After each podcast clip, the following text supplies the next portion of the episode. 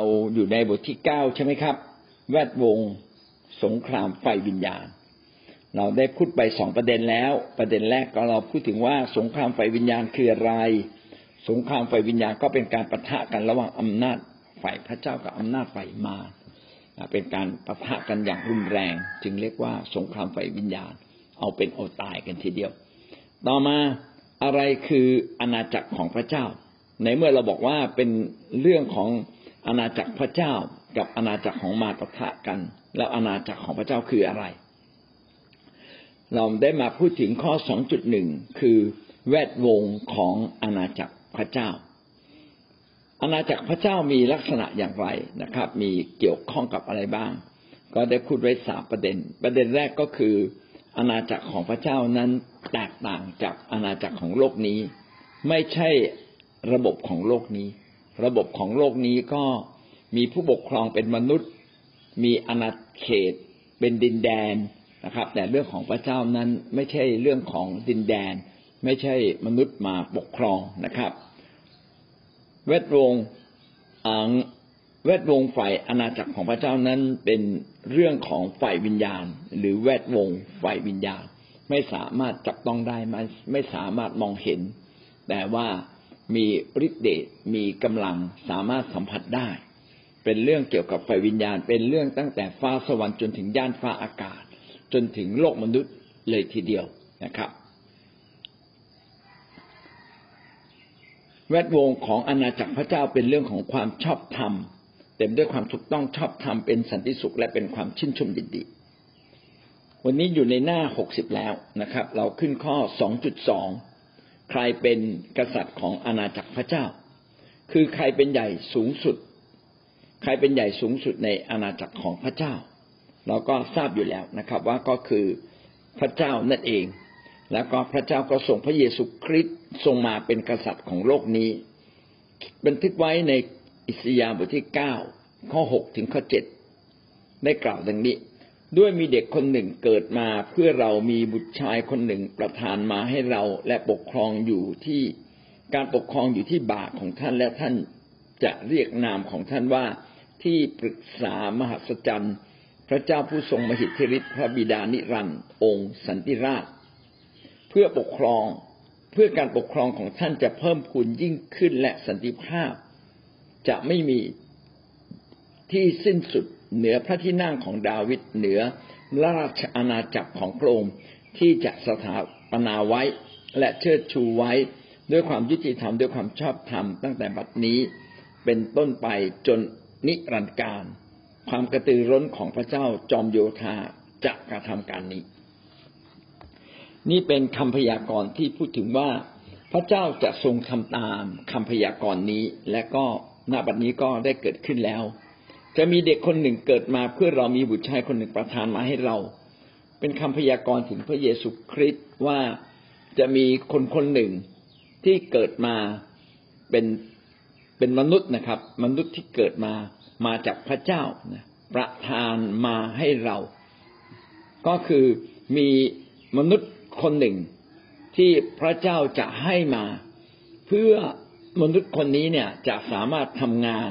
ของพระเจ้าเพื่อเราให้เราก็คือพระเจ้า มีเด็กคนหนึ่งเกิดมาเพื่อเราประทานมาให้เรา ก็คือจะมีมนุษย์คนหนึ่ง ซึ่งคลอดออกมา ซึ่งถ้ามนุษย์คลอดออกมาก็ต้องคลอดมาจากผู้หญิงถูกไหมครับ การปกครองอยู่ที่บาของท่านก็คือท่านจะทำหน้าที่แบกรับการปกครองโลกนี้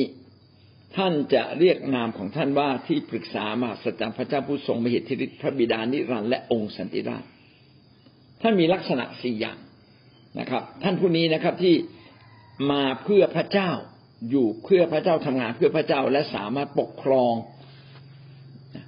ปกครองท่าน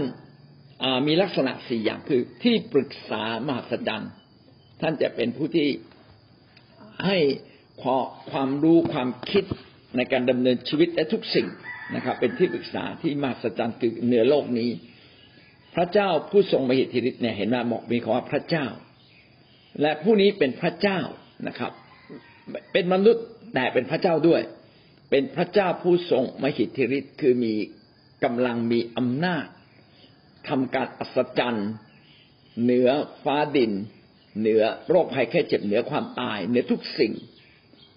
มีฤทธิ์อำนาจที่ยิ่งใหญ่มาคิดที่ฤทธิ์คือฤทธิ์อำนาจที่ยิ่งใหญ่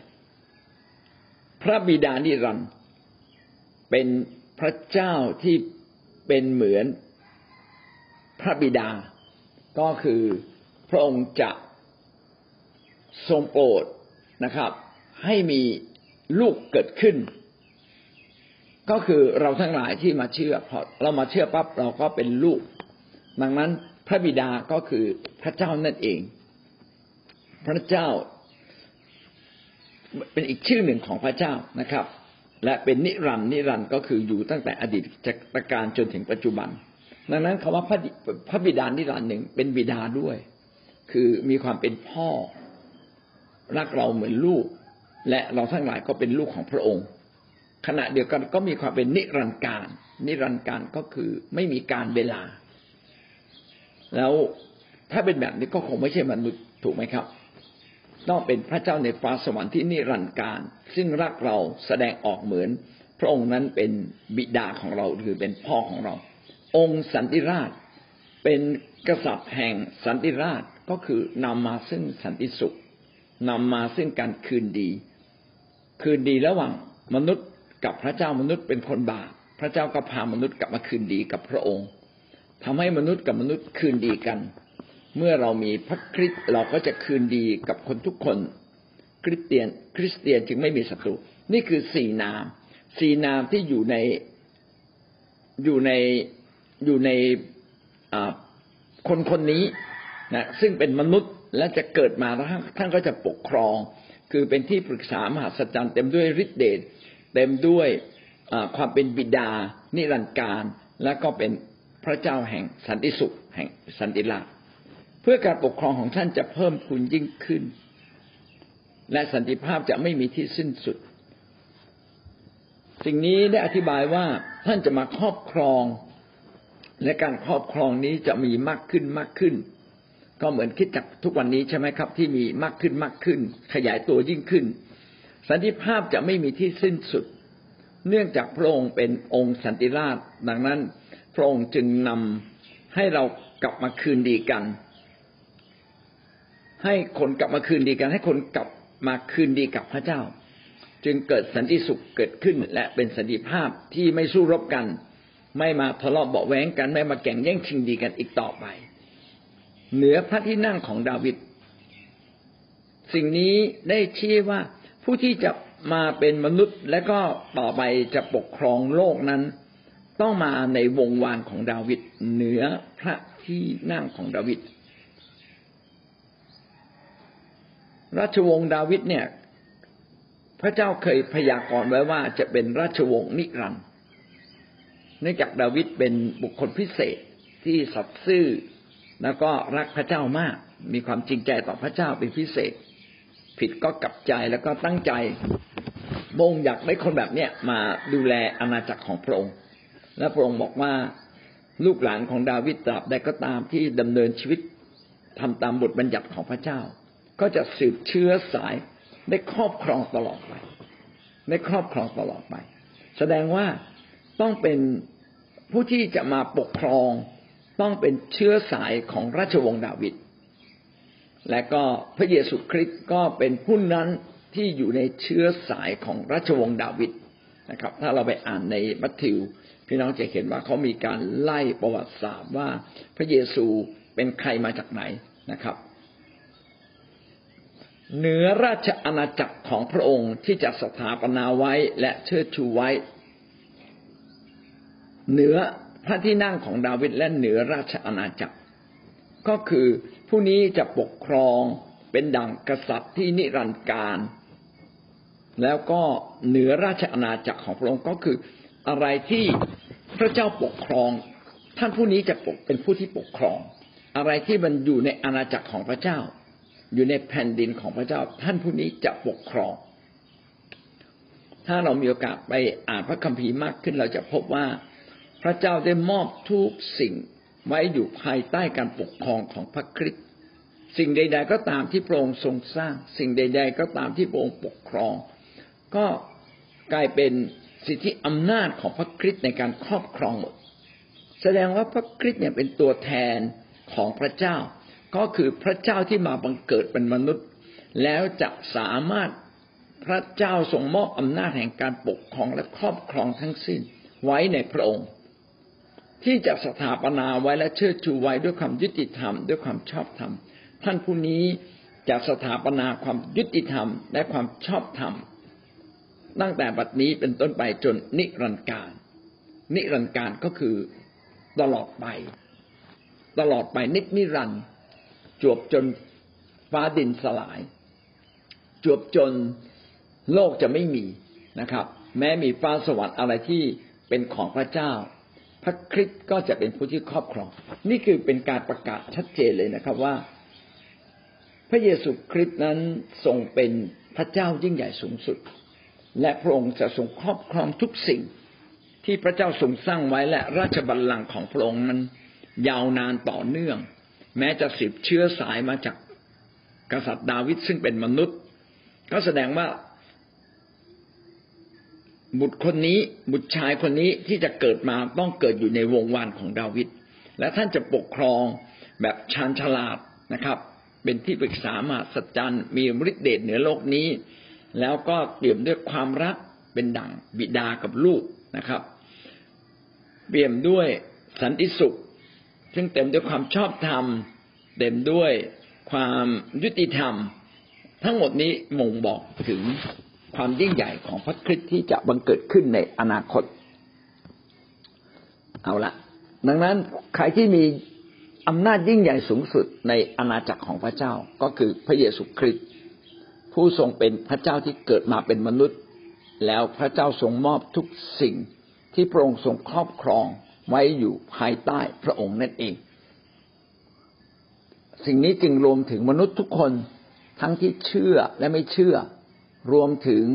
บรรดาสรรพสิ่งที่พระเจ้าทรงสร้างไว้ไม่ว่าจะเป็นพืชหรือสัตว์ บรรดาสิ่งต่างๆ อันเป็นธรรมชาติ ปรากฏการณ์ธรรมชาติต่างๆ ฝนฟ้าดวงดาวดวงอาทิตย์ นะครับจักรวาลทั้งสิ้นก็เป็นของพระองค์นะครับ และจะปกครองเช่นนี้ตลอดไปนินิดนิรันดร์เพราะว่ามาจากคาว่าเหนือราชอาณาจักรของพระองค์ พระองค์ทรงครอบครองอยู่แล้วพระองค์ทรงสร้าง พระองค์ทรงครอบครอง พระองค์ทรงเป็นเจ้าเจ้าของยิ่งใหญ่ดังนั้นอาณาจักรของพระองค์หรืออาณาจักรของพระเจ้า กษัตริย์ หรือผู้ยิ่งใหญ่คือใครก็คือพระเยซูคริสต์นั่นเอง ยอห์นสิบแปด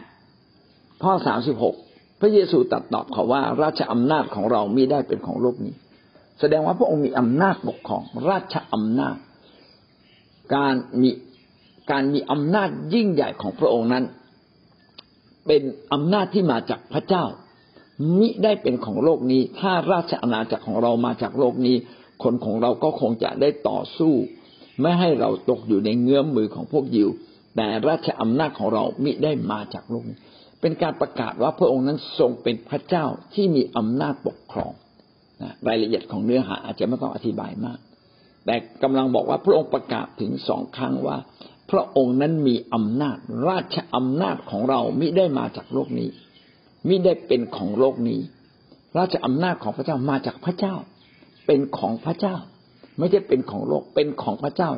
ซึ่งจริง ๆ โลกในเวลานั้นยังเป็นของมารอยู่ มารยังมีอำนาจครอบครองแต่พระเจ้าครอบครองทุกสิ่ง และพระองค์ก็กำลังจะเอาโลกซึ่งเป็นของมารกลับมาเป็น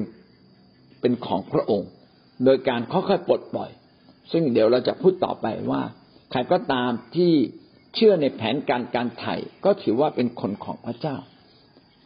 แต่ยังไม่ใช่ทั้งหมดเป็นของพระเจ้า ทีละส่วนทีละส่วน เฉพาะคนที่เชื่อก็เป็นคนของพระเจ้า พระองค์กำลังจะเอาอำนาจทั้งสิ้นแข่งแผ่นดินโลกกลับมาเป็นของพระองค์และจะสมบูรณ์เมื่อยุคสุดท้าย พระองค์เสด็จมาอีกครั้งหนึ่ง ยอห์นบทที่สิบแปดข้อสามสิบเจ็ดบิลาจึงทูลพระองค์ว่า ถ้าเช่นนั้นท่านก็เป็นกษัตริย์เป็นกษัตริย์นะสิ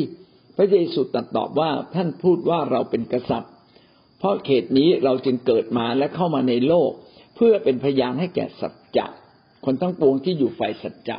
ย่อมฟังเสียงของเรา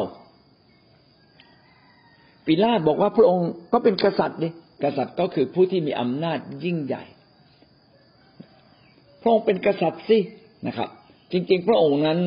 ไม่ใช่เป็นกษัตริย์แบบราชอาณาจักรของโลกนี้ ที่ต้องสวมมงกุฎแล้วก็มีอำนาจมีข้าราชบริพารมากมาย ที่ปกครองอยู่ในอาณาจักรในแผ่นดินโลก แต่พระองค์นั้นทรงเป็นกษัตริย์ที่ครอบครอง ราชอาณาจักรทั้งสิ้น เริ่มต้นฝ่ายวิญญาณและจะปรากฏเป็นจริงในฝ่ายธรรมชาตินะครับ โดยการพยายามพามนุษย์กลับคืนมาสู่ในราชอาณาจักรของพระองค์ พระองค์ทรงเป็นกษัตริย์ที่มาจากฟ้าเบื้องบน และพระเยซูก็พูดเองว่า ท่านพูดว่าเราเป็นกษัตริย์ หลักการหนึ่งของพระเจ้าและพระคริสต์ก็คือ พระองค์นั้นโกหกไม่ได้ พระองค์จะปฏิเสธ พระองค์ว่าพระองค์ไม่ได้เป็นกษัตริย์ก็ไม่ได้ ถ้าพระองค์บอกว่า โอ้ปล่าเปล่าผมไม่ได้เป็นกษัตริย์นะครับ ก็เท่ากับพระองค์ก็โกหก พระองค์จึงต้องพูดความจริงในเมื่อคนปีลาดบอกว่าท่านเป็นกษัตริย์หรือนะครับ แล้วก็ท่านเป็นกษัตริย์นัสิพระเยซูก็บอกว่าก็ท่านพูดแล้วนะครับ ก็คือก็คือกำลังรับว่าถูกต้องแล้ว ที่บอกว่าเราเป็นกษัตริย์ แต่เป็นกษัตริย์ฝ่ายวิญญาณ ไม่ใช่เป็นกษัตริย์ฝ่ายระบบของโลกนี้พระองค์นั้นทรงเป็นกษัตริย์ของอาณาจักรของพระเจ้านั่นเองเนี่ยนี่ก็สองจุดสองก็สรุปเลยนะครับ ว่าพระองค์นั้น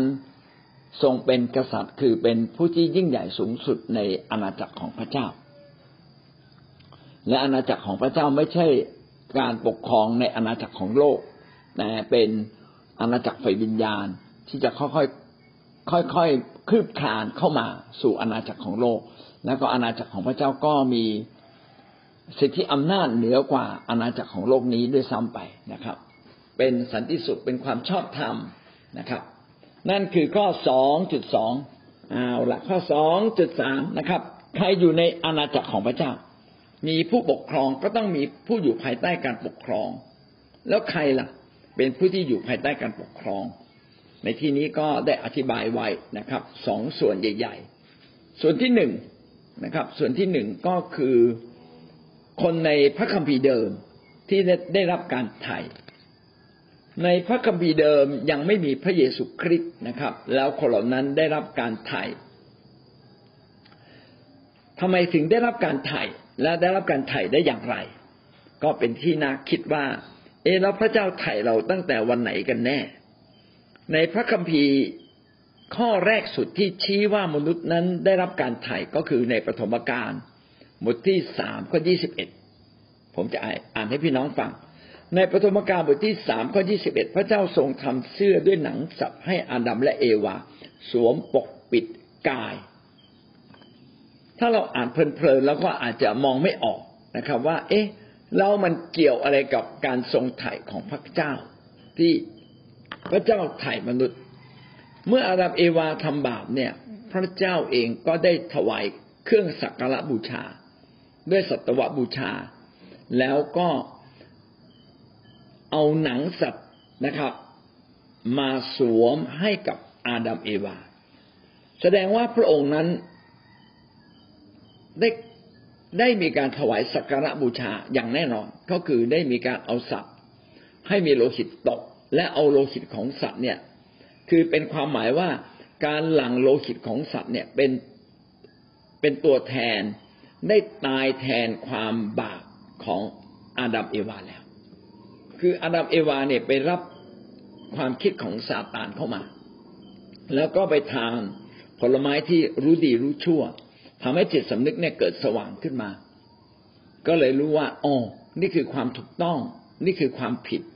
พอรู้ว่าความถูกต้องความผิด ความบาปก็ตกเข้าไปในใจ แตกต่างจากสัตว์ ซึ่งไม่มีจิตสำนึก สัตว์นั้นมีแต่สัญชาตญาณหิวโหย เอาตัวรอด สัตว์ไม่ได้รู้สึกว่ามันผิดถูก สัตว์ดิ้นรนเพื่อจะมีชีวิตเอาตัวรอด มันไม่ต้องมาฟ้องผิด แม้บางครั้ง ปลาวางไข่เสร็จแล้วก็กินไข่ตัวเองก็มีนะครับ กินไข่ตัวเองก็มี ก็ไม่รู้สึกว่ามันผิดอะไร แต่ถ้ามนุษย์นี่ไปทำอะไรกับลูกเนี่ย อย่าว่ากินเลยทำแล้วแค่นิดเดียวก็รู้เราก็รู้สึกไม่ดีล้วนะครับ เห็นไหมว่าจิตสำนึกมีการทำงาน ขณะที่สัตว์ไม่มีจิตสำนึก เมื่ออาดัมเอวาสำนึกว่าตัวเองทำผิดก็เลยไปหลบอยู่ในต้นในหมู่ต้นไม้ รู้สึกว่าตัวเองนี่ไม่ได้สวมเสื้อผ้า ตกใจ พี่น้องแปลกประหลาดไหมว่า มนุษย์เป็นสิ่งมีชีวิตสิ่งเดียวที่ต้องสวมเสื้อผ้า ผมไม่เห็นสัตว์ต้องสวมเสื้อผ้าเลย แล้วบางคนก็เอาเสื้อผ้าไปสวมให้ลิงบ้าง ให้สุนัขที่ตัวเองรักบ้าง สุนัขก็ไม่รู้สึกเฉยๆมันไม่รู้สึกละอาย หรือรู้สึกดี มันรู้สึกอบอุ่นมากกว่ารู้สึกอายรู้สึกดี แต่มนุษย์เนี่ย พอเปลือยกายเนี่ยรู้สึกอาย นะแปลกประหลาดนะ เห็นไหมครับว่าเนี่ยสะท้อนว่ามนุษย์เนี่ยมีจิตสำนึก เมื่อมีจิตสำนึกก็เลยรู้ดีรู้ชั่วอาดัมเอวาทำผิดไปกินผลไม้ก็รู้สึกว่าตัวเองเนี่ยผิด พระเจ้าก็เลยรู้เลยว่าอ้าวนี่เจ้าไปกินผลไม้นี้แล้วนี่ เจ้าจึงไปหลบซ่อนถ้าเจ้าไม่กิน เจ้าไม่มีทางหลบซ่อนเลยนะครับแต่เมื่อเจ้ากินแล้วเจ้าไปหลบซ่อนแสดงว่าจิตสำนึกของเจ้าทำงานแล้ว เมื่อเรารู้ตัวเราผิดความผิดบาปก็ตกเข้าไปในชีวิตของเราตกเข้าไปในใจเรา แล้วพระเจ้าก็ถวายเครื่องสักการะบูชาเอาโลหิตของสัตว์ที่หลั่งออกมาเนี่ยนะครับ เป็นการชำระความบาปของอาดัมเอวาโลหิตเหล่านี้จึงเล็งถึงพระมาสีหาหรือพระคริสต์ที่จะเสด็จมาและหลั่งเลือดเพื่อไถ่บาปมนุษย์คนทั้งปวงนั่นเอง ดังนั้นคำว่า พระเจ้าได้ทำหนังสัตว์ให้อาดัมเอวาก็เลยบอกถึงเบื้องหลังที่เป็นถ้อยคำที่ไม่ได้บันทึกเอาไว้ แต่ทำให้เราเข้าใจว่า พระเจ้าเองก็ได้ฆ่าสัตว์นะครับ เพื่อจะเอาโลหิตเหล่านั้น มาชำระความบาปผิด เป็นการเล็งว่าวันหนึ่งในอนาคตข้างหน้า จะมีพระมาสีหา ซึ่งพระคัมภีร์ต่อๆมาก็ได้เขียนถึงประเด็นนี้นะครับว่า ระมาสีหาจะเสด็จมาเพื่อหลั่งเลือด เพื่อไถ่บาปมนุษย์ทั้งปวง ดังนั้นจึงเป็นการบ่งบอกว่าการไถ่บาปนั้นเกิดจากพระเจ้า ไม่ได้เกิดจากมนุษย์ทำดี แต่เกิดจากเป็นแผนการของพระเจ้าที่ต้องการไถ่มนุษย์ออกจากความผิดบาป ในพระคัมภีร์เดิมได้พูดถึงหลายอย่างนะครับสัตวบูชาทุกอย่าง ก็เล็งถึงการที่จะมีพระคริสต์เสด็จมาเพื่อมาวายพระชนเป็นการไถ่บาปเรา ใครก็ตามที่วางใจในแผนการไถ่บาปของพระเจ้าในยุคนั้น ก็ถือว่าเขาเองได้รับการไถ่เรียบร้อยแล้ว ส่วนในยุคของเราเดี๋ยวผมอธิบายตรงนี้อีกนิดหนึ่งคือใครก็ตามในยุคพระคัมภีร์เดิมที่ เชื่อในการทรงไถ่ของพระเจ้า เชื่อในการถวายบูชา ด้วยสัตวบูชาหรือเครื่องบูชาต่างๆ ก็ลองกำลังบ่งบอกว่าในยุคหน้าจะมีผู้หนึ่งที่จะเสด็จมา ที่จะเสด็จมา แล้วก็มาเพื่อมาไถ่บาปพวกเขา แล้ววันนี้แม้ผู้นั้นยังไม่มาเขาก็ได้ถวายเครื่องบูชา แทนเป็นการเล็งว่าเขาจะได้รับการไถ่บาปอย่างแน่นอน เราจะเห็นว่าแผนการไถ่บาปในยุคนั้นก็คือผ่านเครื่องถวายบูชานั่นเอง โดยเฉพาะอย่างยิ่งสัตวบูชา และก็เป็นการเล็งว่าในอนาคตข้างหน้าจะมีพระคริสต์หรือพระมาสีหาที่จะเสด็จมาถ่ายผูพวกเขาจริง ๆ ซึ่งคนยิวหลายคนที่ยังไม่เชื่อในพระเยซูคริสต์ทุกวันนี้เขาก็ยังรอคอย พระมาสีหาผู้นี้ ที่จะมาไถ่บาปเขาตามที่พระคัมภีร์ได้เขียนเอาไว้และกำหนดไว้เขายังเชื่อแบบนั้น พระเยซูมาแล้วเขาก็ยังไม่เข้าใจว่านี่มาแล้วนะนะครับ ยังคอยอยู่น่าน่าสงสารแล้วก็น่าเสียดายนะครับ ส่วนคนในยุคนี้ได้รับการไถ่ในยุคเราเกิดหลังพระเยซูแล้ว เราได้รับการไถ่เพราะเรามองย้อนกลับไปที่กังเขนว่าพระเยซูคริสต์ได้ ตายที่กังเขนเพื่อเราเป็นการไถ่บาปเรา แม้ทุกวันนี้เราจะไม่เห็นด้วยตาชัดๆว่าพระเยซูอยู่ที่กังเขน แต่เราก็ได้รับการทรงถ่ายผ่านความเชื่อ เพียงแค่เราเชื่อว่าพระคริสต์ได้ถ่ายบาปเราแล้วที่กังเขน เราก็ได้รับการถ่ายบาปส่วนคนในยุคเดิมนั้นนะครับเขาเขาได้รับการไถ่บาปผ่านเครื่องบูชา เพราะเขาเชื่อว่าพระเจ้าไถ่บาปเขาแล้วแล้ว พระเจ้าองค์นี้จะมาถ่ายบาปเขาจริง ๆ ในอนาคตที่จะเกิดมาเป็นพระเยซูคริสต์เราจะเห็นว่าทั้งในอดีตเขาก็ใช้ความเชื่อ จึงได้รับการไถ่บาป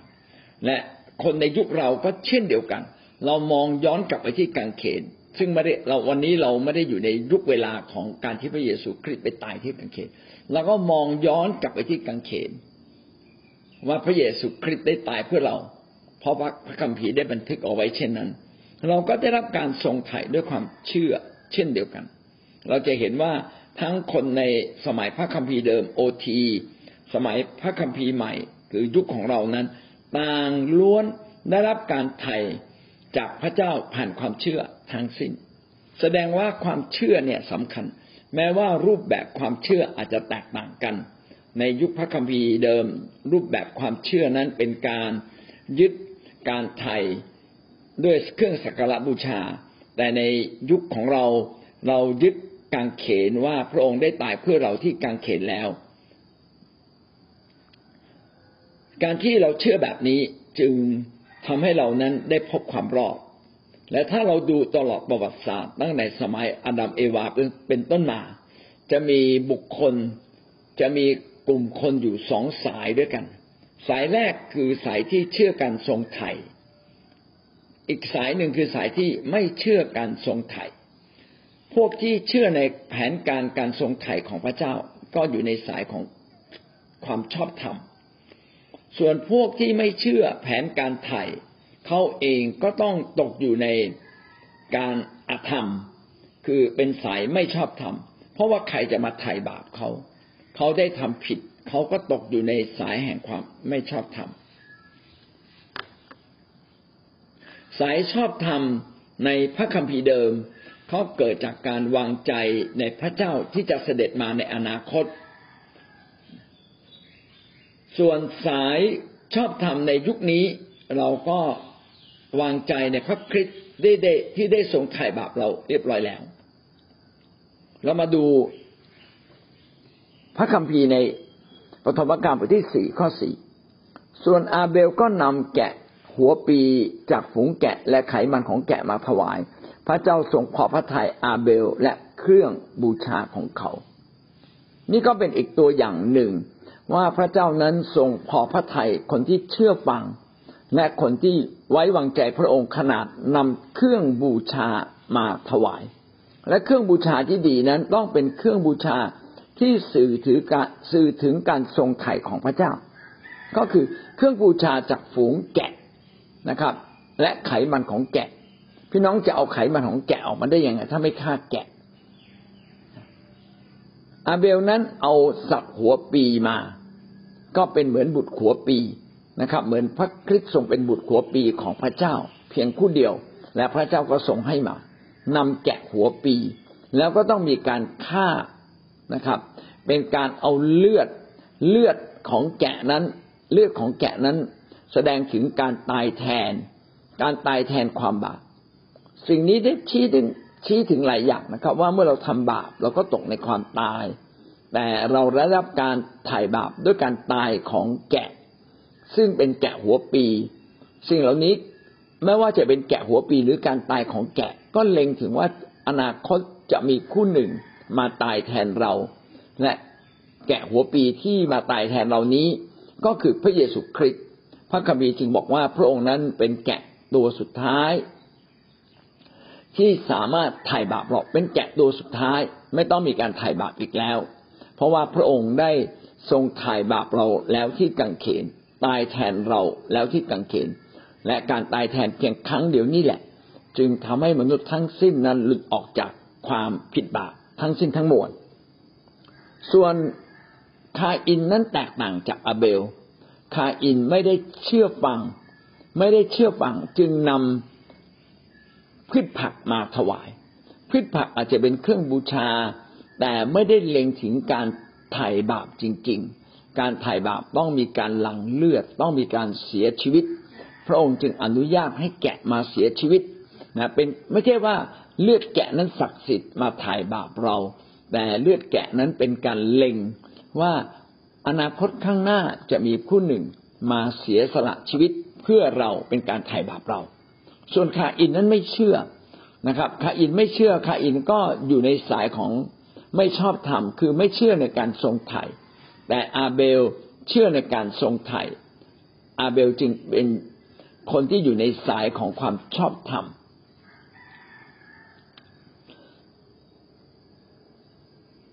และคนอิสราเอลเป็นอย่างไรบ้าง คนอิสราเอลนั้นก็รักษาพระบัญญัติของพระเจ้าด้วยความเชื่อ คือลึกที่สุดคือเชื่อว่าอนาคตจะมีพระมาสีหามาทรงไถ่พวกเขา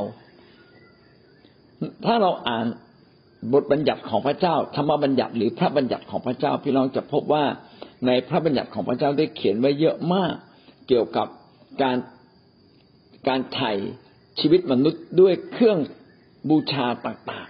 และเครื่องบูชาที่ชัดเจนที่เล็งถึงการทรงไถ่ของพระเจ้าก็คือสัตวบูชานั่นเอง เราจะเข้าใจเรื่องพระบัญญัติกับเรื่องพระสัญญามากขึ้น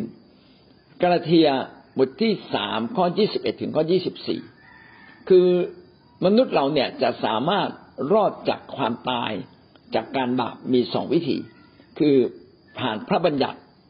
คือถ้อยคำที่พระเจ้าเขียนขึ้นมาว่ามนุษย์จะต้องทำอย่างไรเมื่อทำบาป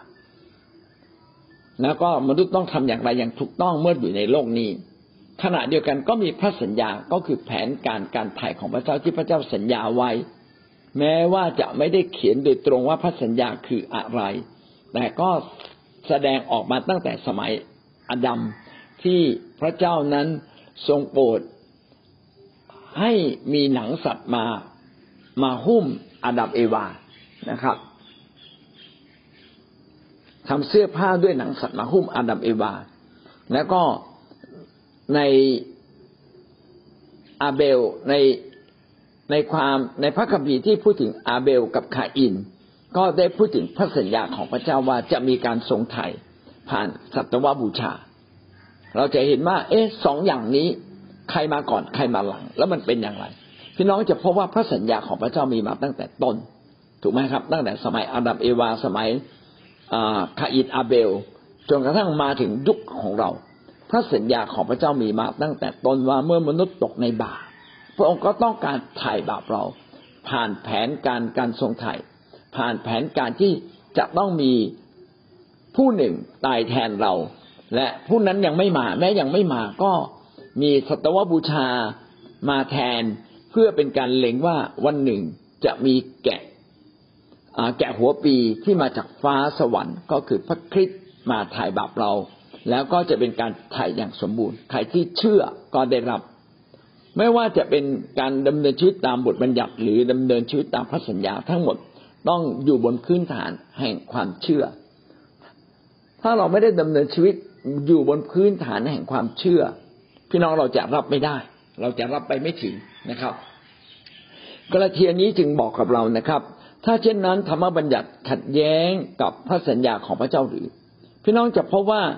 ในพระบัญญัติของพระเจ้ามีความละเอียดมากเลย เช่น ผิดแบบไหนต้องถวายบูชาแบบนั้นแบบนี้ ไม่ว่าจะเป็นประชาชนไม่ว่าจะเป็นปุโรหิต เป็นข้าราชการหรือเป็น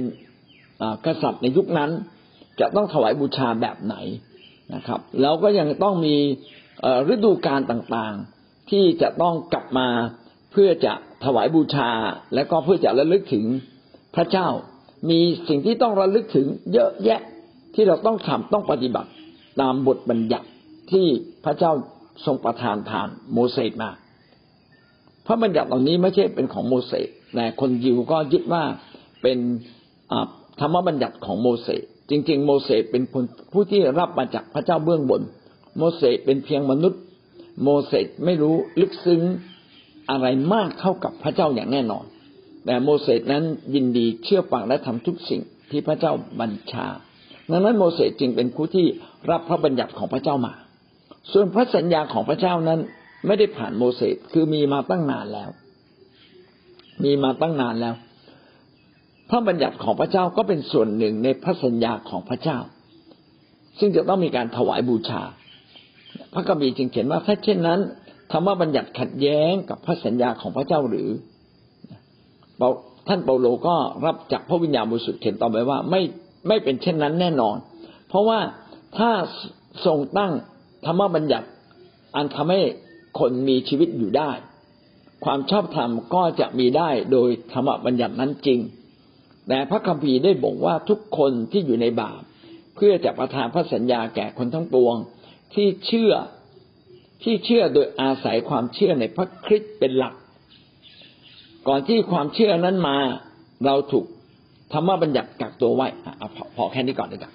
เราจะเห็นว่าในข้อที่สิบสองเอาเอาตรงตรงตรงนี้ตั้งแต่ว่า เมื่อเราทำตามธรรมบัญญัติเราก็อยู่ในความชอบธรรม เมื่อท่านทำตามหลักการ กฎเกณฑ์แห่งความถูกต้องชอบธรรมท่านก็เป็นคนชอบธรรม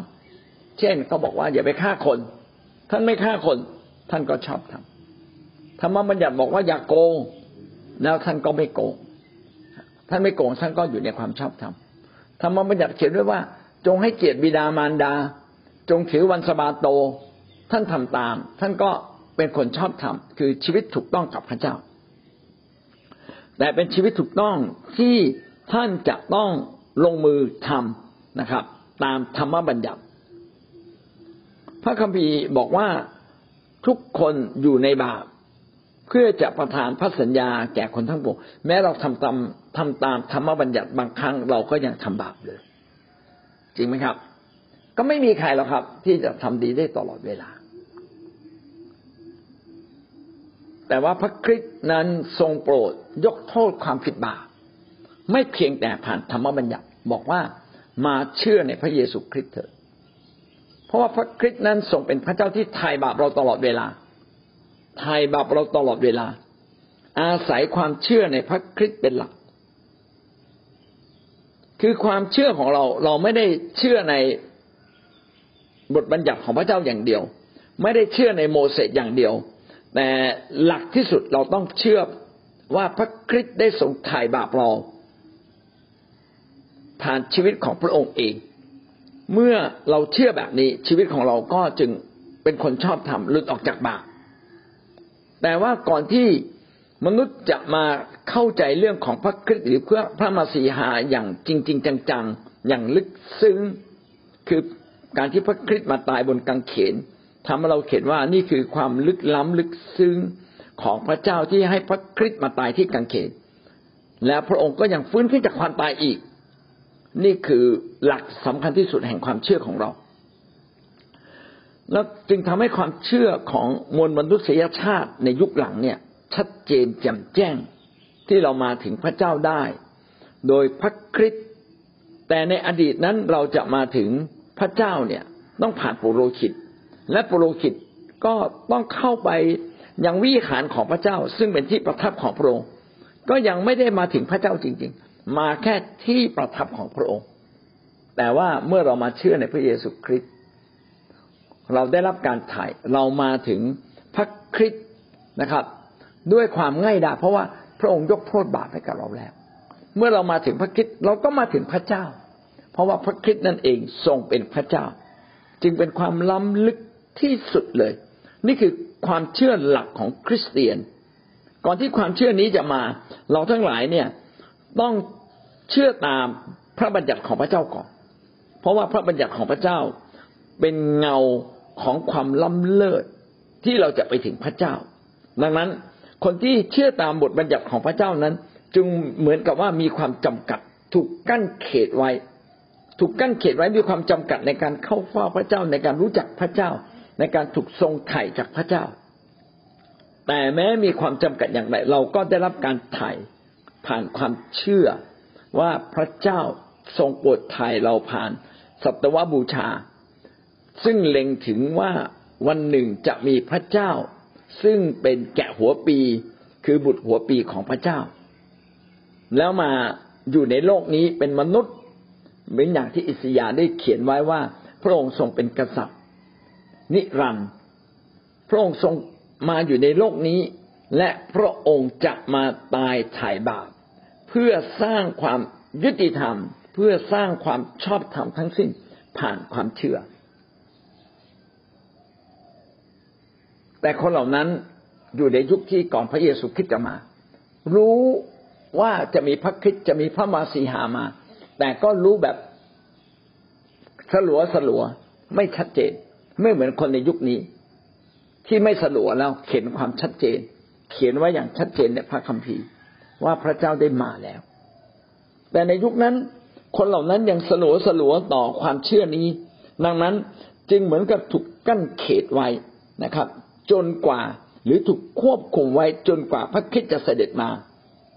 เขาจึงได้เป็นคนชอบธรรมโดยความเชื่อ อย่างแท้จริง ขณะที่ถ้าเขาเชื่อในพระบัญญัติ เขาจะเป็นคนชอบธรรมโดยการประพฤติตามธรรมบัญญัติ และถ้าเขาเชื่อเช่นนั้น เขาก็ได้รับ ขณะที่คนในยุคพระคัมภีร์ใหม่ เชื่อว่าพระเยซูคริสต์นั้นทรงเป็นพระเจ้า พระองค์ทรงถ่ายบาปเราแล้ว เราจึงกลายเป็นคนชอบธรรมโดยความเชื่อ ที่เชื่อว่าพระคริสต์ทรงไถ่เรา เห็นไหมครับว่ามีขนาดของการสัมผัสว่าเราได้รับการทรงไถ่แตกต่างกัน คนในยุคเดิมนั้นต้องปฏิบัติอย่างมากตามบทบัญญัติตามพระบัญญัติทุกข้อทุกตอน ขาดไปข้อใดข้อหนึ่งก็รู้สึกว่าตนเองนั้นบกพร่อง แต่สำหรับยุคนี้เราได้รับการทรงไถ่ว่าพระคริสต์ได้ไถ่เราเราไถ่เราทุกคน ความบาปผิดทุกชนิดเรียบร้อยแล้ว ความเชื่อมั่นในการทรงไถ่ในยุคพระเยซูคริสต์จึงใกล้ชิดและง่ายกว่าในยุคเดิมที่ผ่านมา ในยุคเดิมคนอิสราเอลรักษาบทบัญญัติของพระเจ้าและคือเชื่อไว้วางใจ และเล็งไปถึงว่าวันหนึ่งจะมีพระคริสต์เสด็จมาในอนาคต เขาเหล่านั้นก็ได้รับการไถ่เขาเหล่านั้นเป็นพวกแรกในอาณาจักรของพระเจ้า ก็นับไปก็ตั้งแต่อดัมเอวาเป็นต้นมา แต่ว่าไม่ใช่ทุกคนที่เชื่อในบทบัญญัติของพระเจ้า ก็จะมีสองสายตลอดเวลา คือสายที่เชื่อการทรงไถ่และสายที่ไม่เชื่อการทรงไถ่นะครับ ก็เริ่มตั้งแต่ อดัมเอวามาจนถึงอับราฮัมโมเสสนะครับ เป็นต้น แล้วจนถึงยุคพระคัมภีร์เดิมจนจบที่มาลาคีทุกคนที่เชื่อในการทรงไถ่ทั้งหมด ท่านก็คนเหล่านั้นก็เป็นคนของพระเจ้า ดังนั้นคนของพระเจ้ากลุ่มแรกในพระคัมภีร์เดิม ก็คือคนในยุคพระคัมภีร์เดิมที่เชื่ออาดัมที่เชื่อการทรงไถ่ ผ่านสัตวบูชานั่นเองต่อมาต่อมาข้อสองนะครับ ก็คือคนในยุคพระคัมภีร์ใหม่ คนในยุคพระคัมภีร์ใหม่ คนในยุคพระคัมภีร์ใหม่นั้น ก็ได้รับการทรงไถ่นะครับ เพราะว่าเราบังเกิดใหม่ เราบังเกิดใหม่ เมื่อเรามาเชื่อพระเยซู เราเชื่อการทรงไถ่แล้วก็กลายเป็นคนใหม่ พระคริสต์เข้ามาอยู่ในชีวิตเรา ก็กลายเป็นคนใหม่ทันที คน ในเรื่องนี้ได้อธิบายไว้ในยอห์นบทที่สามข้อสามเราบอกความจริงแก่ท่านว่า ถ้าผู้ใดไม่ได้บังเกิดใหม่ ผู้นั้นจะเห็นแผ่นดินของพระเจ้าไม่ได้ เราต้องบังเกิดใหม่จากพระเจ้า จากพระคริสต์คือหมายความว่าเรามีชีวิตฝ่ายร่างกาย แต่เราไม่มีชีวิตฝ่ายพระเจ้าในตัวเรา เราต้องมีพระเจ้าเข้ามาในตัวเรา เมื่อเรามีพระเจ้าเข้ามาในตัวเรา เราก็ถูกพาเข้ามาสู่แผ่นดินของพระเจ้า โอ้ง่ายกว่ามากเลย เราจึงต้องบังเกิดใหม่คือกลับใจต้อนรับพระเยซูและกลับใจ เมื่อเราต้อนรับพระเยซูและกลับใจปั๊บเรามีชีวิตใหม่ บังเกิดใหม่คือมีชีวิตใหม่ ชีวิตใหม่ในพระเจ้า เมื่อท่านมีชีวิตใหม่ในพระเจ้า ท่านก็อยู่ในแผ่นดินของพระเจ้า แล้วคนที่บังเกิดใหม่อย่างแท้จริงเป็นอย่างไร ถ้าเราบังเกิดใหม่ เราต้องเชื่อฟังพระเจ้า อันนี้บังเกิดใหม่อย่างแท้จริง คนที่ไม่เข้าใจในเรื่องการบังเกิดใหม่ ก็จะไม่เชื่อฟังพระเจ้า เช่น คนใหม่ๆเนี่ยจะไม่ค่อยเข้าใจ แม้อธิบายแล้วเขาก็จะเข้าใจตามขอบเขตที่เขาเข้าใจ คนที่เข้าใจก็จะเริ่มต้นกลับมาเชื่อฟังพระเจ้า และดำเนินชีวิตกับพระเจ้าด้วยคำยำเกรงพระองค์ เขาเหล่านั้นอยู่ในบัญญัติของพระเจ้าโดยไม่รู้ตัวเลย เพราะว่าความดีและความรักของพระเจ้าจะเข้ามาอยู่ในชีวิตของเขา เขากลายเป็นอยู่ในกรอบแห่งความดีงามของพระเจ้า เมื่อท่านเชื่อพระเยซูท่านจะรู้สึกได้เลยว่าท่านทำผิดทำถูกง่ายมากเวลาด่าเขาเอ้ยนี่เราด่าเขานี่นี่มันไม่ถูกนะนะเวลาไปตบเขาเฮ้ยทำได้ไง นี่คือตัวเก่าเราไม่ได้ไปตบเขา โอ้รู้สึกไม่ดีเลย พระเจ้าผมขอโทษนะ ผมไปด่าเขาผมไปตบเขาแล้วนี่ผมไปโกงเงินเขาอีกแล้ว เนี่ยเห็นนะเพราะว่าความดีงามอยู่ในเรา เพราะว่าพระเจ้าแห่งความดีงาม แห่งความประเสริฐอยู่ในเรา เราจึงสำนึกความผิดบาปได้ง่ายกว่าคนธรรมดาไม่เพียงแต่เราสำนึกความผิดบาปได้ง่าย พระเจ้ายังให้เรานั้นได้รับการชำระจนหมดสิ้น เราจะได้รับการชำระบาปจนหมดสิ้นจากพระเจ้าเบื้องบน แสดงว่าถ้าเราบังเกิดใหม่อย่างแท้จริง พี่น้องเราต้องเป็นคนที่ยินดีเชื่อฟัง ยินดีเชื่อฟังบทบัญญัติของพระเจ้าหนึ่งยอห์นบทที่สองข้อสามจึงกล่าวว่า เราจะบทหนึ่งยอห์นบทที่สองข้อสามเราจะมั่นใจได้ว่าเราคุ้นกับพระองค์โดยข้อนี้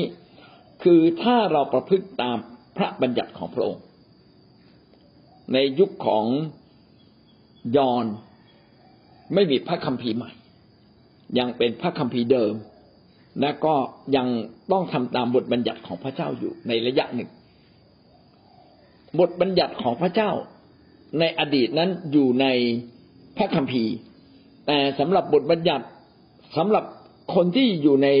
ฝ่ายพระคริสต์บทบัญญัติของพระเจ้านั้นอยู่ในใจ ไม่ได้อยู่ในพระคัมภีร์ อยู่ในใจคือเราจะรู้เลยว่าอะไรถูกอะไรผิดนะครับ มากกว่าคนธรรมดาทั่วๆไป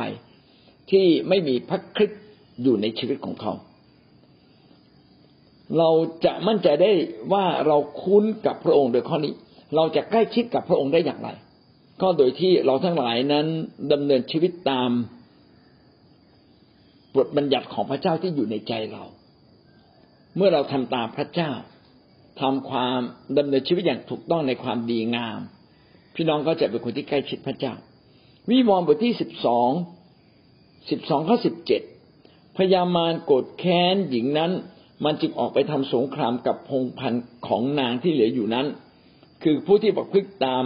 พระบัญญัติของพระเจ้า และยึดถือคำพยานของพระเยซู และ และก็และมันก็ได้ยืนอยู่ที่หาดทรายชายทะเลครับ พระคัมภีร์นี้ โกรธแค้นหญิงพญานาคพญานาคก็คือมารหรือซาตาน หัวหน้าของมารโกรธแค้นหญิงนั้นหญิงนั้น หญิงนั้นคืออะไรหญิงนั้นก็คือคิดจักของพระเจ้านะครับ หญิงนั้นก็เป็นตัวแทนของคิดจักของพระเจ้า มารจึงมาทำสงครามกับพงพันธ์ของหญิงก็คือ หญิงนั้นก็คือคิดจักของพระเจ้าซึ่งมีลูกหลานก็คือคริสเตียนที่คลอดโดยการไปประกาศ เราไปประกาศข่าวประเสริฐเมื่อเขาเชื่อเขาก็กลายเป็นพงพันธ์ของหญิงของนาง ก็คือก็คือกลายมาเป็นส่วนหนึ่งของคิดจักของพระเจ้า และเขาเหล่านี้ประพฤติตามบทบัญญัติของพระเจ้า และยึดถือคำพยานของพระเยซู อย่างที่ได้กล่าวไว้ว่า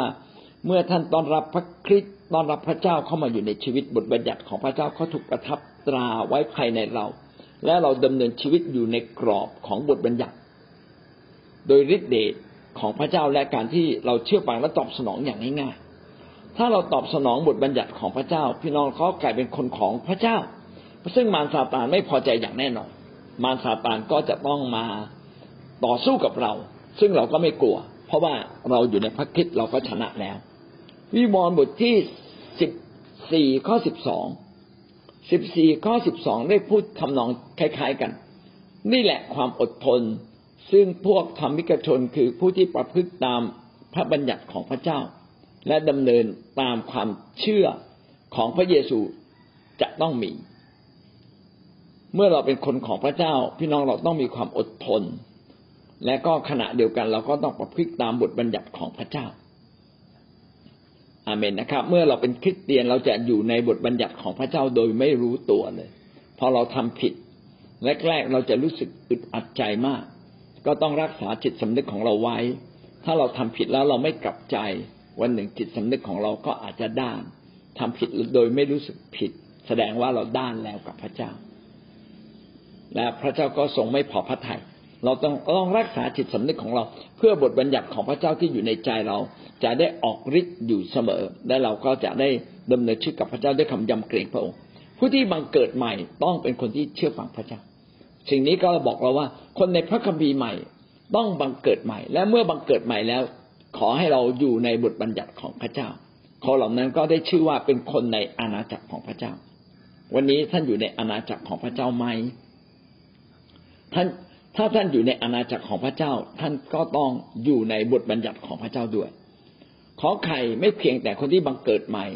แต่ต้องเป็นคนที่กลับใจ คนที่ จะบังเกิดใหม่นั้นต้องเริ่มต้นที่อาการแห่งการกลับใจก่อน เมื่อเรากลับใจเราจึงจะเป็นคนของพระเจ้าจริง กลับใจก็คือการทิ้งบาป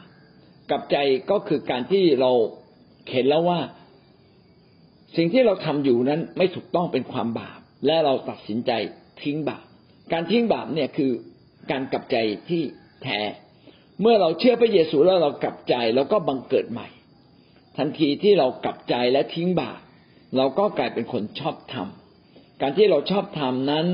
เกิดจากการที่พระเจ้าให้ตำแหน่งนี้กับเราตำแหน่งแห่งความชอบธรรม ถือว่าได้แล้ว เหมือนกับเราได้รับมรดก เขาบอกว่าคุณจะได้รับมรดกนะครับ แต่ขอโทษนะครับ เรายังไม่ได้จนกว่าผู้ที่ประทานมรดกจะ จะต้องเสียชีวิตก่อน หรือต้องเป็นไปตามพินัยกรรม ที่เขาเขียนไว้ว่าอีกกี่ปีเราจึงจะได้รับมรดก คือมันมีบทบัญญัติ แต่ว่าโดยกฎหมายได้ได้แล้วโดยกฎหมายโดยนิตินายหรือโดยทางกฎหมายเนี่ยเราได้รับเรียบร้อยแล้ว นี่คือสิ่งที่บอกกับเราว่า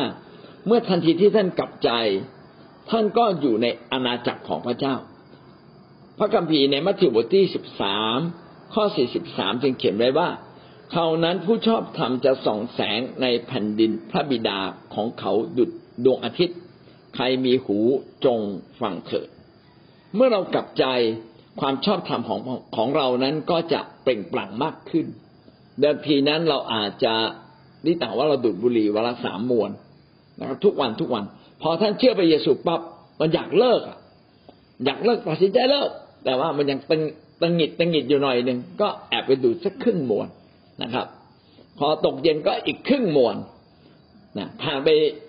อาจจะสักเดือนสองเดือนจึงจะเลิกได้จริง ๆ แสดงว่าเนี่ยการเป็นคนชอบธรรมของเรานั้นจะค่อยๆเพิ่มขึ้น จนวันหนึ่ง พระคัมภีร์เขียนไว้ว่า ความชอบธรรมของเรานั้นจะดุดดวงสว่าง คือมันโดดเด่นชัดเจนว่าบุรีหรือเลิกหมดแล้ว สุราหรือหรือเลิกหมดแล้ว การล่วงประเวณีหรือ หรือมันเป็นอดีต ปัจจุบันเลิกแล้วมันต้องเป็นเรื่องการต่อสู้ คนฝ่ายพระเจ้าต้องต่อสู้และดำเนินชีวิตอยู่ในความชอบธรรม ผู้ชอบธรรมจะส่องแสงก็คือเขาจะต้องดีขึ้นดีขึ้น อันนี้สิ่งนี้ต้องพึ่งพระเจ้าด้วย และท่านต้องตอบสนองอย่างถูกต้องด้วย เราก็จะกลับกลายเป็นดวงสว่างของพระเจ้า ใครมีหูจงฟัง สิ่งนี้ก็เป็นสิ่งที่บอกเราว่า ถ้าเราเชื่อว่าชีวิตเราจะดีขึ้นจนส่องสว่าง ความดีของเราจะส่องสว่างออกมาในตัวเรา พี่น้องก็ต้องตอบสนองพระเจ้าอย่างถูกต้องนะครับมาระโกบทที่เก้าข้อสี่สิบเจ็ดถ้าตาของท่านทำให้ท่านหลงผิดจงควักและออกทิ้งเสีย ซึ่งจะเข้าแผ่นดินของพระเจ้าด้วยตาครั้งเดียวก็ยังดีกว่า มีสองตาและถูกทิ้งในนรก พระคัมภีร์ข้อนี้พูดเป็นในว่าถ้าควักตาของเราคงจะไม่ต้องทำผิด เพราะตาล่อลวงให้เราไปทำผิด ตาเราล่อลวงเราให้เราเห็นมือถือเขาหน้าขโมยจัง แล้วเราก็ไปหยิบมือถือเข้ามานะครับ เอาละถ้าตาเราทำให้เราทำผิด ควักตาทิ้งดีไหมเพื่อเราจะได้ไม่ต้องตกนรก สิ่งนี้บอกเราสองสิ่งด้วยกัน สิ่งแรกก็คือว่าเราอะอย่าถูกล่อลวงเลย ไม่ว่าจะเป็นตาหรือแขนหรือขาอะไรก็ตามที่ล่อลวงเราอะนะครับ อย่าถูกล่อลวงเลย ต้องระมัดระวังนะครับ อย่าเข้าสู่การถูกทดลองใจ ประการต่อมาบอกเราว่าอะไรว่า ถ้าเราทำผิดทำบาปเราตกนรกแน่ อย่าทำผิดอีก การทำผิดคู่กับนรก แต่การดำเนินชีวิตแห่งความชอบธรรมคู่กับแผ่นดินของพระเจ้า เราจึงต้องตัดสินใจถ้าเราอยู่ในแผ่นดินของพระเจ้า ก็เลิกทำบาปจริง ๆ ต้องเข้มแข็งเด็ดเดี่ยว และเราจะเลิกทำบาปได้ ให้คู่ควรกับการที่เราอยู่ในแผ่นดินของพระเจ้า ยอห์นบทที่แปดข้อสามสิบสี่พระเยซูตรัสตอบเขาทั้งหลายว่าเราบอกความจริงแก่ท่านว่าทุกคนที่ทำบาปก็เป็นทาสของบาป เมื่อเราทำบาป บาปชักนำชักนำเราให้เราทำบาปนานๆเข้านานๆเข้า พี่น้องก็จะต้องทำตามบาปไม่สามารถชนะบาปได้เลยจนกระทั่งกลายเป็นทาสของบาป วันนี้ขอบเขตการทำบาปของท่าน เป็นการไม่ตั้งใจหรือว่าท่านยอมจำนนแล้วไปทำบาปแล้วหรือว่าท่านกลายเป็นทาสของบาปแล้ว อันนั้นมีหลายระดับนะครับ หลงผิดไปทำบาปนี่ก็พวกหนึ่งแล้วก็ ทำบาปเริ่มเคยชินก็พวกหนึ่ง แล้วก็สุดท้ายก็เป็นพวกที่เป็นทาสของบาปออกมาไม่ได้ นี่ก็เป็นสิ่งที่ทำให้เรามองเห็นตัวเราเองว่า วันนี้ระดับบาปของเราอยู่ตรงไหน ต้องชัดเจนถ้าเราทำบาปต่อไปเรื่อยๆ เราก็จะกลับกลายเป็นทาสของบาปนั่นเองนะครับโรมบทที่หกข้อสิบหกท่านทั้งหลายไม่รู้หรือว่าท่านยอมตัว ท่านยอมตัวรับใช้ฟังคำของผู้ใด ท่านก็เป็นทาสของผู้นั้น ของผู้ที่ท่านเชื่อฟังนั้น คือเป็นทาสของบาปซึ่งนำไปสู่ความตาย หรือเป็นทาสของการเชื่อฟัง ซึ่งนำไปสู่ความชอบธรรมนี้นี่พูดไว้สามคำยอมตัว ยอมตัวรับใช้ฟังคำเป็นสามคำที่ดีมากเลย ถ้าเรายอมกับพระเจ้า ท่านก็เป็นคนของพระเจ้า รับใช้พระเจ้า ท่านก็เป็นคนของพระเจ้า ถ้าท่านยอมยอมกับพระเจ้า รับใช้พระเจ้า ก็จงฟังถ้อยคำของพระเจ้า เราก็จะเป็นทาสของพระเจ้า แต่ถ้าเรายอมตัวรับใช้ฟังคำของมารท่านก็วันหนึ่งก็กลายเป็นทาสของมารทาสของบาปนำไปสู่ความตาย แต่บาปเล็กน้อยยังไม่นำไปสู่ความตาย ถ้าท่านทำบาปเล็กน้อย รีบกลับใจ รีบทิ้งบาป กลับมาสู่ในการเชื่อฟัง ก็จะนำไปสู่การมีชีวิตอีกครั้งหนึ่ง แต่ถ้าวันหนึ่งท่านเป็นทาสของบาปเป็นทาสของมารแน่นอนเลยท่านจะกลับมายากนะครับ ท่านจะถูกพาไปสู่ความตายอย่างแน่นอน คงต้องจบเพียงตรงนี้ก่อนนะครับ วันนี้เราได้เรียนรู้นะครับ ว่าใครคือคนที่เป็นใหญ่ ในแผ่นดินของพระเจ้า เราก็พบว่าผู้ที่เป็นใหญ่ในแผ่นดินของพระเจ้าก็คือพระเยซูคริสต์นั่นเอง ซึ่งมีเขียนไว้ในอิสยาห์บทที่เก้าข้อหกถึงข้อเจ็ดทำนายไว้ตั้งแต่ต้น และพระคริสต์ก็มาปรากฏเป็นกษัตริย์จริง ๆ แม้แต่ปิลาตก็ริท่านว่าท่านเป็นกษัตริย์หรือพระเยซูคริสต์ก็ไม่ได้ปฏิเสธ พระองค์นั้นทรงมีอำนาจสูงสุดยิ่งใหญ่ในอาณาจักรของพระองค์ และอาณาจักรของพระองค์นั้นกำลังคืบคลาน เข้ามาสู่อาณาจักรของโลก แล้วใครละที่อยู่ในอาณาจักรของพระเจ้า ก็คือคนในยุคพระคัมภีร์เดิมที่เชื่อการทรงไถ่บาป เชื่อในแผนการคันไถ่บาป ก็ตั้งแต่สมัยอดัมเอวาอดัมเอวานั้นพระเจ้านั้นทรงทำเสื้อด้วยหนังสัตว์ แสดงว่าพระเจ้าได้ถวายเครื่องสัตวบูชา แล้วก็ให้เล็งถึงว่าโลหิตของสัตว์นั้นเป็นการหลั่งออกมาสำแดงถึงการยกโทษ ซึ่งจะมีการยกโทษอย่างชัดเจนสมบูรณ์ในพระเยซูคริสต์ที่จะมีมาภายหลัง ดังนั้นคนในโลกนี้จึงแบ่งเป็นสองฝ่าย คือฝ่ายที่เชื่อในการไถ่บาป และฝ่ายที่ไม่เชื่อในการไถ่บาป ผู้ที่เชื่อในการไถ่บาปก็เป็นสายของความชอบธรรมที่เชื่อในการทรงไถ่แต่ผู้ที่ไม่เชื่อในการไถ่บาปเขาก็เชื่อตัวเอง เขาไม่เชื่อการไถ่บาปของพระคริสต์แล้วก็แสดงออกมาชัดเจนขึ้น ในยุคของอาเบลกับคาอิน อาเบลนำสัตวบูชามาถวายจากแกะหัวปีคือเอาไขมันนะมาถวาย พระเจ้าก็ทรงพอพระทัยเพราะว่าเป็นการเล็งถึงว่าวันหนึ่งเขาจะได้รับการไถ่บาปผ่านการเสียชีวิตของพระเจ้านั่นเอง ส่วน นอกจากอาเบลก็คือคาอิน คาอินนั้น กับทำตรงกันข้ามเอาพืชผักมาถวาย ซึ่งไม่ได้เล็งถึงการไถ่บาปจริงๆ การถวายบูชาทุกอย่างพระเจ้าก็พอพระทยัยแต่การถวายบูชาอย่างถูกต้อง พระเจ้ายิ่งพอพระทยัยพระเจ้าจึงพอพระทัยเครื่องบูชาของอาเบล และไม่พอใจเครื่องบูชาของคาอิน ที่ไม่ได้สื่อถึงการยกโทษบาปอย่างแท้จริง แสดงว่าการยกโทษบาปเป็นหัวใจของชีวิตมนุษย์เลยทีเดียว และพูดถึงพระสัญญากับพระบัญญัตินะครับ ว่าพระบัญญัตินั้นมีมาตั้งแต่สมัยอดัมเอวาว่าถ้าเราจะเชื่อในการทรงไถ่เราต้องทำตามบทบัญญัติ การทำตามบทบัญญัติทำให้ชีวิตเราชอบทำแต่ว่ามีความจำกัด เพราะเราจะต้องทำตามพระบัญญัติของพระเจ้าทุกข้อทีเดียว ซึ่งเป็นสิ่งที่ยากมาก แต่สำหรับพระสัญญาของพระเจ้าที่จะทรงไถ่เรามีมาตั้งแต่สมัยอดัมเอวา แม้ว่าจะไม่ได้เขียนชัดๆ นะครับ ก็สื่อมาตลอดเวลาว่า พระองค์นั้นมีแผนการแห่งการทรงไถ่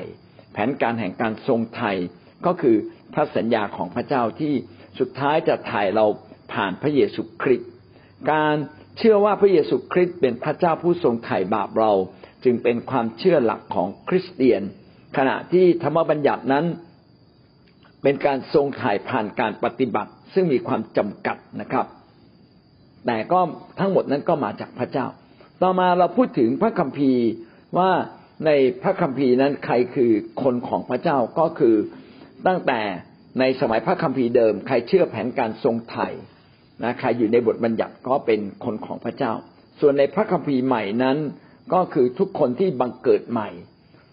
ผู้คนที่บังเกิดใหม่ก็เข้าสู่แผ่นดินของพระเจ้า และคนที่บังเกิดใหม่นั้นต้องเป็นคนที่เชื่อฟังพระเจ้า เชื่อฟังพระเจ้า คือทำตามบทบัญญัติของพระเจ้า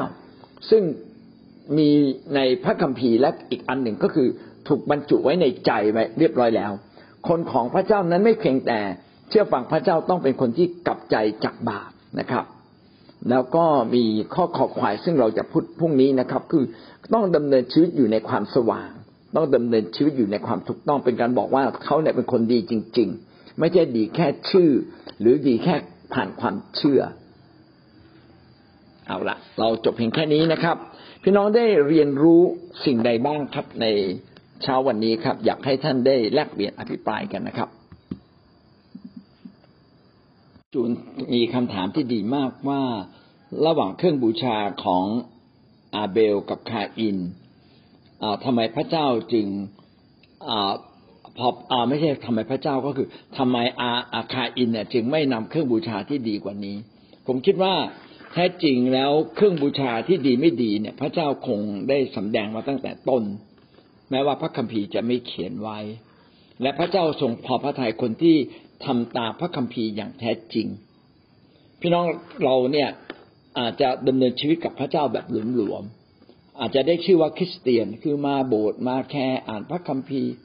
แต่ชีวิตเราไม่เอาจริง ไม่ไม่ถูกต้องกับพระเจ้าจริง ๆ พระเจ้าไม่พอพระทัยนะ เพราะว่า แท้จริงพระเจ้าก็ชอบแหละ พระเจ้าก็ดีใจที่เราเอาเครื่องบูชามา